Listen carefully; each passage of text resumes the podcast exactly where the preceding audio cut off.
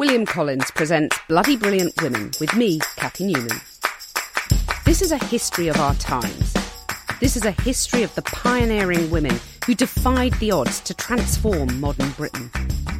This is a history of women who achieved remarkable things but have faded into oblivion. Throughout this series, you'll be hearing some selected extracts from my audiobook, Bloody Brilliant Women The Pioneers, Revolutionaries, and Geniuses Your History Teacher Forgot to Mention, which tells the stories of incredible women from the 1880s to the modern day.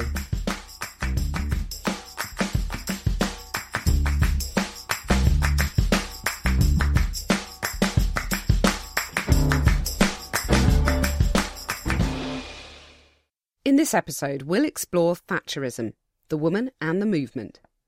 We'll learn about her changing attitudes towards working women and the way in which all women in politics during her era were compared favourably or unfavourably to Thatcher herself.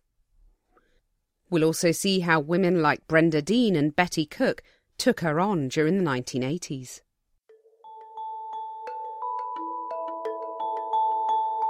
Part 1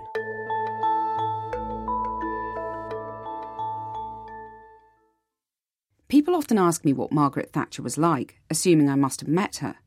But by the time I started writing about politics for the Financial Times in the late 1990s, Britain's first female Prime Minister had exited stage right, notwithstanding her occasional interventions on, say, Europe, and she was regarded by many as irrelevant or worse. The Conservative MP Edwina Currie noted in her diary that when Thatcher appeared in the Commons during the premiership of her successor, John Major, only the hardcore faithful spoke to her. Everyone else slides past as if she's a turd on the pavement. Thatcher is not a hidden or overlooked figure, but her attitude to gender, especially where it touched on her own femininity, affected the careers and livelihoods of countless women in Britain throughout the 1980s and beyond. Thatcher was strong and purposeful, a bona fide conviction politician, and it's only fair to acknowledge her successes as well as her failures. The Britain she inherited from James Callaghan's Labour government was a mess, crippled by rampant inflation and toxic industrial relations disputes. By fair means and foul, she reversed what felt at the time like unstoppable national decline.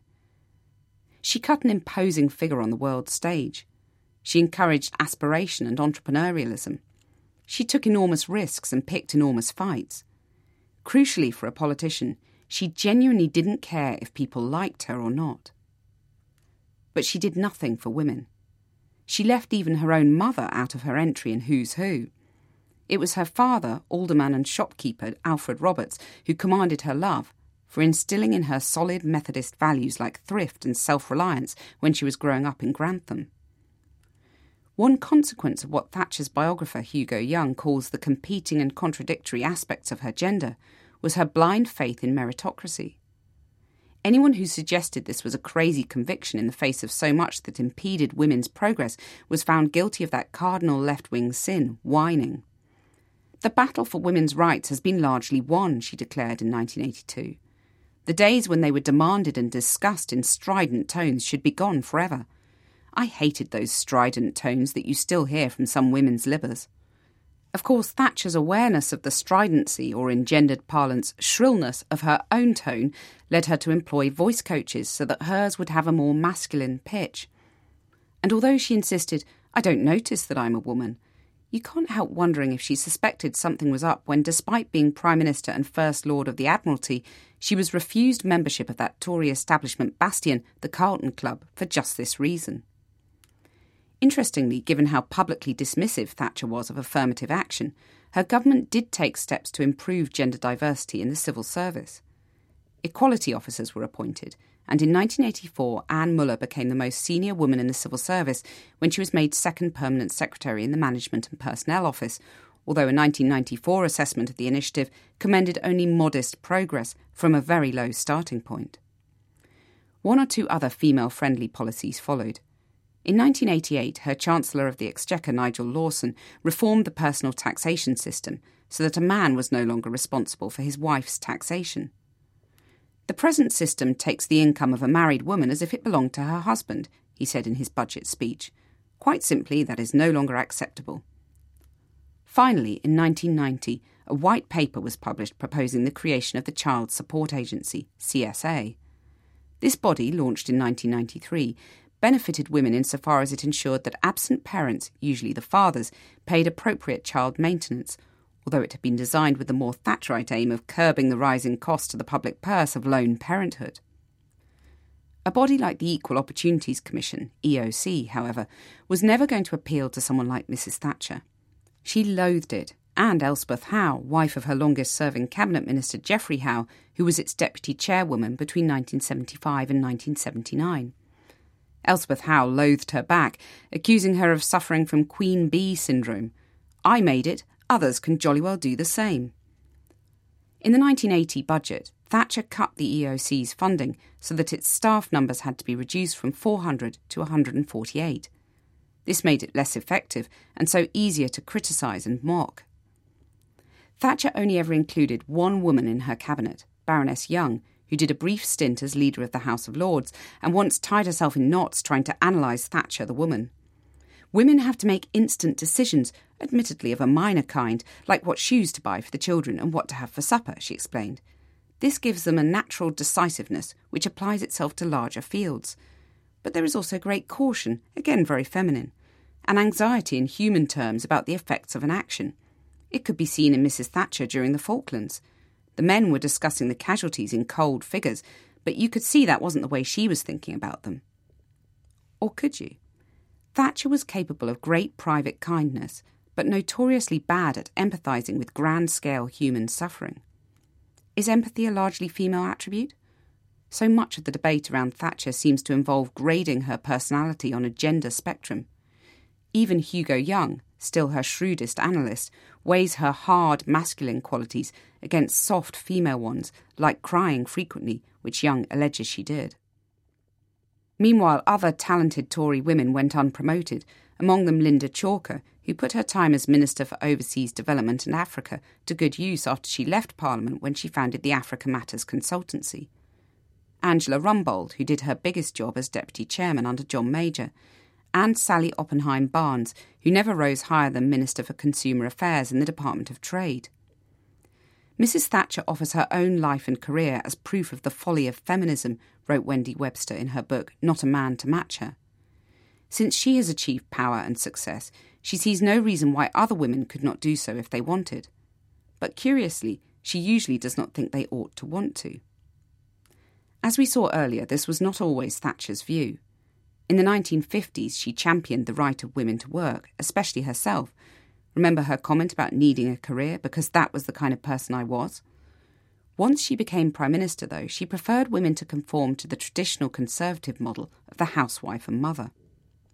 Part time work was fine if you had no other choice or wanted some pin money, but the demands of a career had to be weighed against the responsibility of bringing up children, which was, it went without saying, a woman's work.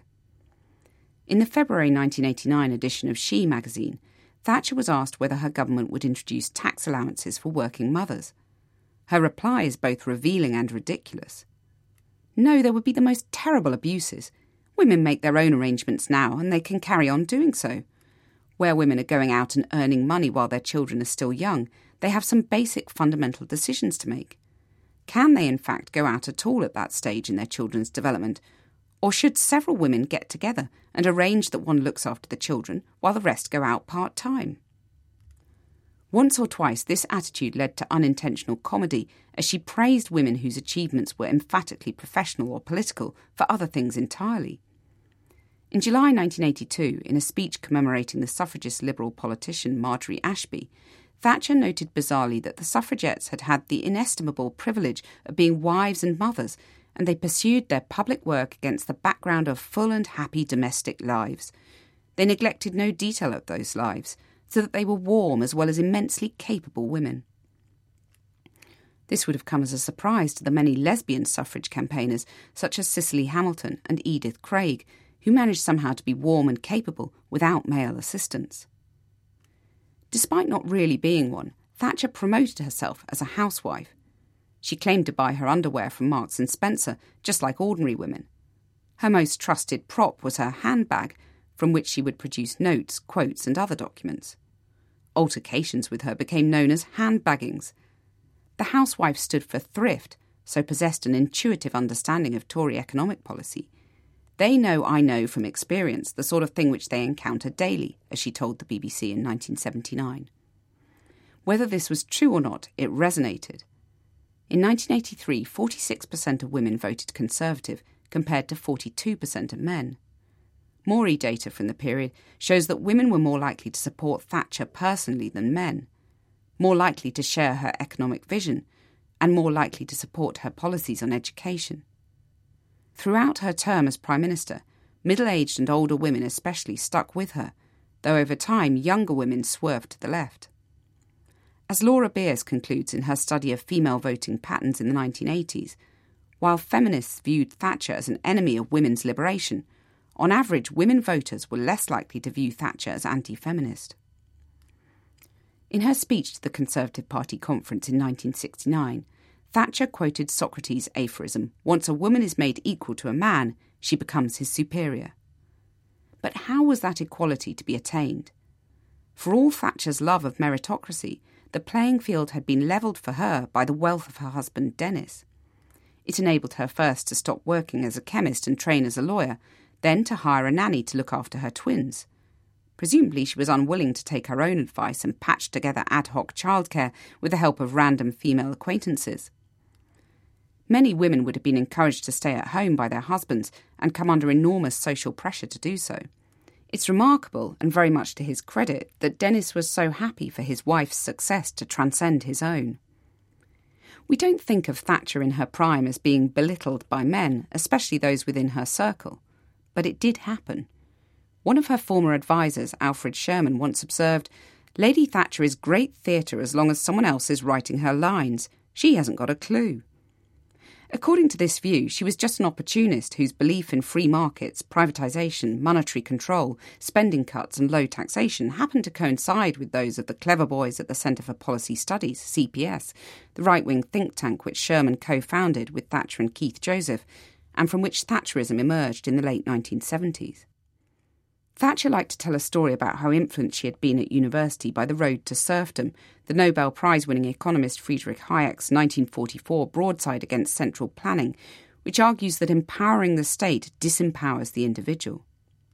It's one of Thatcherism's key texts.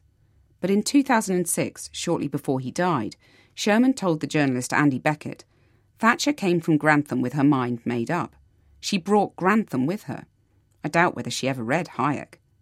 As for her rise to power, it was chance. In Mrs. Thatcher's wake came other no nonsense Tory women who, like her, attracted equal parts desire and loathing. Anne Widdecombe, known for her socially conservative views on abortion and gay rights, entered Parliament in 1987 as MP for Maidstone. Edwina Currie, Junior Health Minister between 1986 and 1988, as MP for South Derbyshire in 1983. Both were frequently caricatured in misogynistic and, in Currie's case, anti Semitic terms. Widdecombe nicknamed Doris Karloff, Curry called a pushy Jewess. And then there was Virginia Bottomley. Married to the MP Peter Bottomley, she became an MP herself for South West Surrey in 1984 after a by election, but only really entered the public consciousness in 1992 when she joined John Major's cabinet as Secretary of State for Health. Tasked with major structural reforms to the NHS, including the closure of the London hospital St Bart's, founded in 1123, she developed a reputation for insincerity and for giving statistic heavy, Teflon coated answers to journalists' questions. This was hardly unusual behaviour for an MP. Why then was she so disliked? because she was felt to have performed a gender betraying ideological U turn. Although her mother, a teacher, had been a Conservative councillor, Virginia was educated in something of a progressive left bubble a sociology degree at Essex University, then an MSc in social administration at the London School of Economics. Initially, her career proceeded along these lines. She worked for the Child Poverty Action Group, where she lobbied to ensure child benefit was paid to mothers rather than fathers through the tax system then for the NHS for 10 years as a psychiatric social worker. People felt entitled to ask how on earth she had ended up a senior figure in a government that seemed to want to privatise healthcare. The apparent mismatch between Bottomley's feminine looks and masculine views was remarked upon by journalists. And of course, she is a woman, with all the caring connotations that implies, and much beauty besides, wrote The Independent's Geraldine Bedell in a 1994 profile. The wide, lipsticked mouth engulfs people in smiles. The eyes are wide and concerned looking. The skin is clear, the shoes sensible. She's an ideal of a certain kind of modest, intelligent womanhood. She is, Bedell continues, the type whose composure men frequently long to disturb. The MP, Hywel Williams, echoed this assessment, calling Bottomley the kind of assured, attractive, bossy woman whom a certain type of English professional male wants to harm physically. Back in those halcyon pre Weinstein days, it seemed okay to suggest that Tory women were inherently rapeable, especially if they had a distractingly sexy air of competence. Even left wing women found themselves compared to Thatcher, for no other reason than that they knew their minds. One of Thatcher's most tenacious 1980s adversaries was Brenda Dean, head of the Society of Graphical and Allied Trades, SOGAT Union, which represented Fleet Street's printers. In January 1986, News International, publisher of The Times, The Sunday Times, The Sun, and The News of the World, decided to move its operations from Fleet Street to Wapping in East London, frustrated by the intransigence and strike prone nature of the print unions and wanting to replace the old hot metal method of newspaper typesetting with computer technology. When 4,000 SOGAT members went on strike in protest, they were sacked. Dean went into bat on their behalf and became a frequent sight at rallies and on television. To those on the right, she was a union firebrand, but those on the left saw her as an appeaser who had dared to break bread, well, eaten barbecued lamb chops, with News International's owner Rupert Murdoch at his house in Beverly Hills. Born in Eccles, Lancashire in 1943 in the middle of an air raid, Dean was the first woman ever elected to lead a major British industrial trade union, despite having been taught at school that as girls we were destined only to be reliable, conscientious assistants to men. With her bouffant blonde hair, she did bear some resemblance to Thatcher, though Edwina Currie is overstating it when she says that Dean could have passed for the Prime Minister's younger sister. Elsewhere, force of circumstance brought Thatcherish, as opposed to Thatcherite, zeal and conviction to quarters where it had never existed before. During the 1984 miners' strike, strong women who had once left the room when the news came on the TV became fiercely political. Women like Betty Cook from Woolley, a pit village near Barnsley in Yorkshire, ran communal kitchens, addressed rallies, and found themselves at the sharp end of the police's attempts to restore order on picket lines. Cook had her knee broken in three places by a truncheon. Cook's life had been untouched by the predominantly urban middle class phenomenon of feminism. During the strike, my eyes were opened, and after it, I divorced my husband. I'd always been told I was thick and I was stupid by my husband, but I learned I wasn't. During the strike, my mother told me I wasn't fit to be a mother or a wife. Underneath, she was proud of me for going on the picket line, but she didn't like me going out of the women's traditional role. In truth, few people did like this. In the early 1980s, outside Greenham Common Air Base near Newbury in Berkshire, women protesting against the storage of 96 American cruise missiles there, part of a planned European wide NATO deployment, were rewarded for their convictions by being bullied and abused. Camped out along the nine mile perimeter fence in makeshift benders of plastic sheeting, the women were more interested in staying warm than looking beautiful. And while it wasn't inaccurate to describe the camps as dirty, the women's blackened cooking utensils and supposedly infrequent washing provoked a grotesquely misogynistic response. Auberon Waugh wrote that the women smelt of fish paste and bad oysters. Local youths smeared the camp with excrement and poured pig's blood over the women while they slept.